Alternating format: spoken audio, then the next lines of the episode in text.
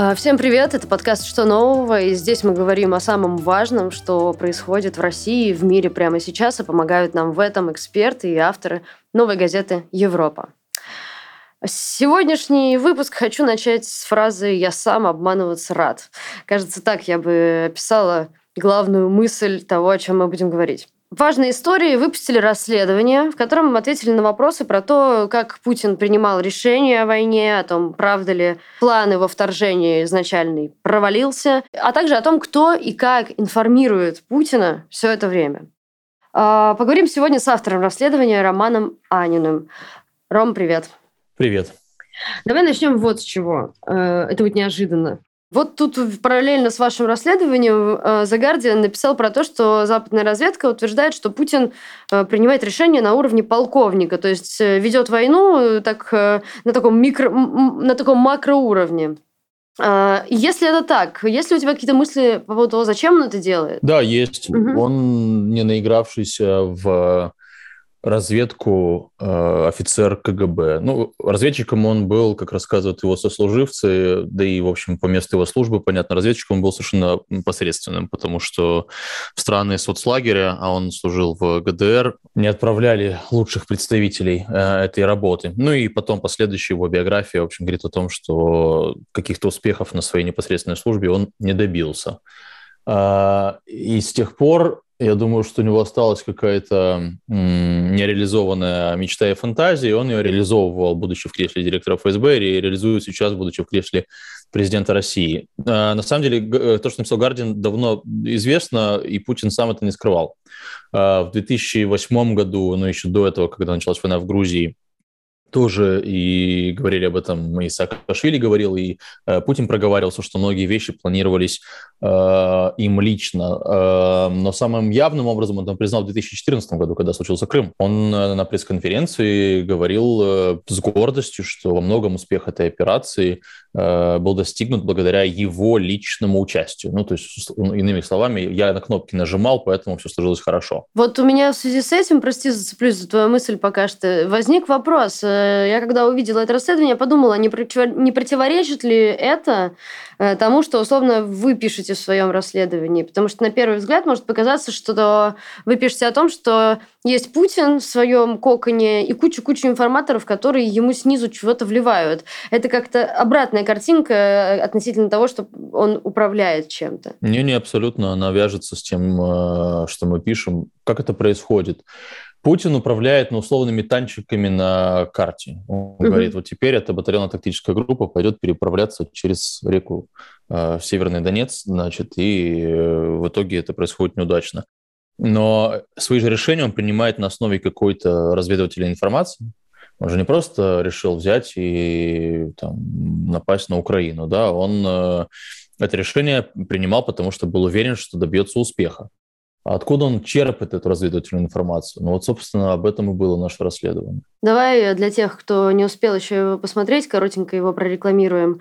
А, тезисно, что это за люди докладывали Путину положение дел в Украине, и что именно они говорили, что он рассчитывал на такой блицкрик, э, а он не, не сложился. Ну, если тезисно, то когда началась война, и когда мы увидели, ну, ужаснулись, естественно, тому, что происходит, но и увидели тому, с э, какой тупой надеждой российская армия, значит, предполагала, что она захватит считанные дни 40-миллионную страну, мы, как и все, задавались вопросом, а как вообще, на что они рассчитывали? С чего вдруг они решили, что они добьются успеха? И мы решили попробовать ответить на этот вопрос. И это был тот редкий случай, мы поговорили примерно с десятью, чуть менее, чем с десятью э, источниками для этой статьи. В основном это все бывшие действующие офицеры ФСБ. И это тот редкий случай, когда все говорили одно и то же на вопросы, почему так вышло, все отвечали одно и то же. И мы поняли, что окей, значит, мы попали в точку. А что именно отвечали? Почему произошел такой крах? Почему э, Путин и его те люди, которые принимали решение о войне, были уверены, что они возьмут Мариуполь за три дня, а Киев за пять? Так стояла mm-hmm. задача. А, сочетание факторов. Первое, э, они совершенно оторвались от реальности. Э, это знаменитый путинский бункер, который был мемом, он на самом деле превратился в огромную проблему страны, потому что со, времен, со времени пандемии Путин сильно сократил свое реальное общение с миром, и достучаться до него, донести альтернативную информацию стало почти невозможно. Когда ты оказываешься в такой информационной изоляции, то очень много зависит от того, а на кого ты полагаешься в этой информации. И Путин полагался, естественно, на своих бывших коллег из ФСБ и в первую очередь на так называемую большую пятую службу ФСБ, которая ну, можно условно ее называть такой разведкой внутри ФСБ, которая работает на страны бывшего Советского Союза. Угу. Там внутри в этой пятой службе есть специальное управление, которое занимается Украиной. Но проблема в том, что эти люди из пятой службы, они крайне непрофессиональны, и крайне непрофессиональны они потому, что стали в свою очередь заложниками путинского мировоззрения. ФСБ уже давно так сложилось, что ты не можешь докладывать президенту то, что не укладывается в его картину мира. Ты не можешь написать справки, что Навальный не является агентом ЦРУ. Невозможно. Президент в это верит, ты обязан это писать. Ты не можешь написать в справке, что никто в Харьковской области тебя с цветами не ждет, а у власти в, в Украине не, не нацисты. Это невозможно, потому что это не укладывается в картину мира президента. Именно поэтому ФСБ все справки, которые писались, могли фантазировать, додумывать, Э, домысливать э, так, чтобы та информация, которую они видели, чтобы она укладывалась в картину мира президента. Третья причина из этого комплекса состоит в том, что в своей разведывательной работе они во многом опирались на бывших украинских чиновников и силовиков, которые оттуда бежали в 2014 году, на тех самых золотых батонов. Понятно, что эти золотые батоны, в свою очередь, естественно, давали ту информацию, которая соответствовала их картине мира. А какая их картина мира? Они мечтали вернуться в Украину, уже делили должности, и вот все под это, э, под это и выдавали эту самую информацию. Ну и, наконец, финальная причина из этого комплекса, которая сформировала такую искаженную картину мира, который сформировал этот, в общем-то, миф а, в легкой победе в Украине. Это, собственно, сама ментальность этих престарелых чекистов, которые правят Россией. Я просто напомню, что медианный возраст э, этих людей 65 лет, и большинство из них выходцы из КГБ. Ром, расскажи, э, вот эти люди, как бы ты их описал, эти вот представители этих спецслужб? Кто они, чего они хотят, э, чего боятся? Они, ну, они, понятно, все разные люди, но у них есть один э, общий недуг, э, которым вот буквально какого бы ты разного человека не встретил, они все этим недугом страдают. Это такой был Версальский синдром от развала Советского Союза. Почему он у них был сильнее развит, чем у многих других, ну, или вообще, почему он у них был развит? Надо понимать, что они сформировались как люди, но не все 50-х где-то годов рождения, сформировались в 70-80-е годы. Будучи сотрудниками КГБ, они себя воспринимали как солдат холодной войны. Очень важно это понимать. Они находились на передовой холодной войны. И они эту холодную войну проиграли в их системе координат. Советский Союз развалился, э, и они признавали, ну, в смысле, они с очень большим очень большой ненавистью, нежеланием признавали это поражение. Да? Американцы победили. Э, в холодной войне. И с момента развала Советского Союза они лелеяли мысли о мести, о том, как мы можем снова показать Кузькину мать этому проклятому Западу, как некогда Хрущев, когда бил по трибуне. Вот они все, все это ждали. Они мог, могли не любить Путина за его коррупцию, они могли не любить много кого, но вот все, что он делал на внешней арене, а именно делал так, чтобы Россию снова боялись как э, сумасшедшего с гранатой, вот это их очень радовало. И именно поэтому это, на самом деле интересно смотреть, что даже те люди, которые, допустим, из наших источников, которые пострадали от Путина, ну, будучи некоторые даже уголовные дела против них были, да, там генералы ФСБ, они поддерживают войну.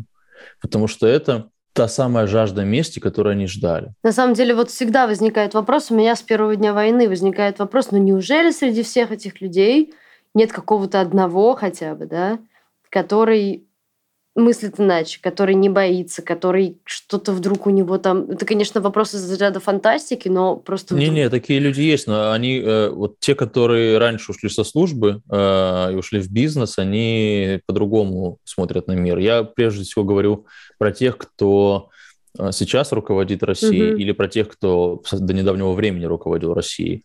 Угу. Но мы разговаривали и знаем чекистов того же возраста, которые, там, скажем, в 90-е ушли в бизнес, у них совершенно другое мировоззрение. Они так же, как и э, все адекватные люди, считают эту войну катастрофой, прежде всего для России катастрофой. То есть э, здесь вот эта война, она в их как раз системе координат очень хорошо вяжется с их взглядом, с их патриотическими взглядами на, на Россию. В смысле, вы своим решением уничтожаете нашу любимую страну. Вот так э, они думают. Но, к сожалению, таких людей меньше, и, к сожалению, они не принимают решения в российском государстве. Чуть-чуть поподробнее хочется послушать про то, что именно говорили эти люди Путину. А, ну, помимо людей с цветами, да, которые будут встречать там в Украине, как, какое, какая информация до него доходила, что и как он вообще принимал это решение? Вот это вот э, вот просто вот 24-го я возьму и нападу на Украину. Как это решение было принято, чем он руководствовался? Руководствовался, ну, он примерно следующим. Он читал справки, в которых было написано вот про эти самые биолаборатории. Значит, он же не зря это повторяет постоянно на всех. А он же это не mm-hmm. придумал. Это то, что ему писали в справках эти опера ФСБ. Значит, о том, что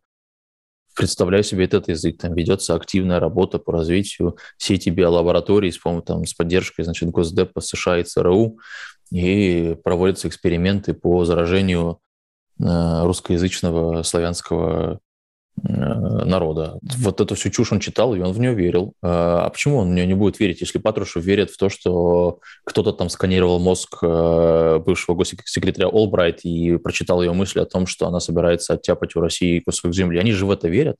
Почему он не будет верить в биолаборатории, если там другой э, мой замечательный источник, который с ним служил и который занимал высокие посты в государстве, значит, верит в то, что ЦРУ мониторит все соцсети в России, создает очаги напряженности, а еще есть план э, по развалу Советского Союза, этот известная теория заговора план Далиса. Они в это все верят. Э, опираем это, пишут в справках, подтверждают их веру. Дальше им пишут в справках о том, что, ну, это вот нам так пересказывали, регионы Украины живут отдельно от власти в Киеве, и стоит появиться некой третьей силе в лице России, как эти регионы, значит, э, спровоцируют, спровоцируются центробежное э, движение, и они побегут в сторону России. Вот они в таких иллюзиях, в общем, жили и смотрели на Украину. И что получилось? Да, Роман... дальше, как говорится, что-то пошло не так. Да, спасибо, спасибо тебе большое. Ссылка на расследование, о котором мы сейчас говорили, будет в описании этого подкаста, но мы хотим вас предупредить, что за распространение, репосты э, и публикации в социальных сетях, ссылки на этот материал в России вы можете попасть э, под э, даже уголовную ответственность. Будьте, пожалуйста, осторожны. Вы слушали подкаст «Что нового?». Мы, правда, совсем скоро появимся на всех подкаст-платформах, которые вы слушаете. Пока что смотрите нас на Ютубе, подписывайтесь на нас, ставьте лайки, пишите комментарии. Э, мы там ждем любого фидбэка. Можете написать пожелания по теме или, в общем, что угодно. Спасибо. С вами была Надежда Юрова и новая газета «Европа». До скорого.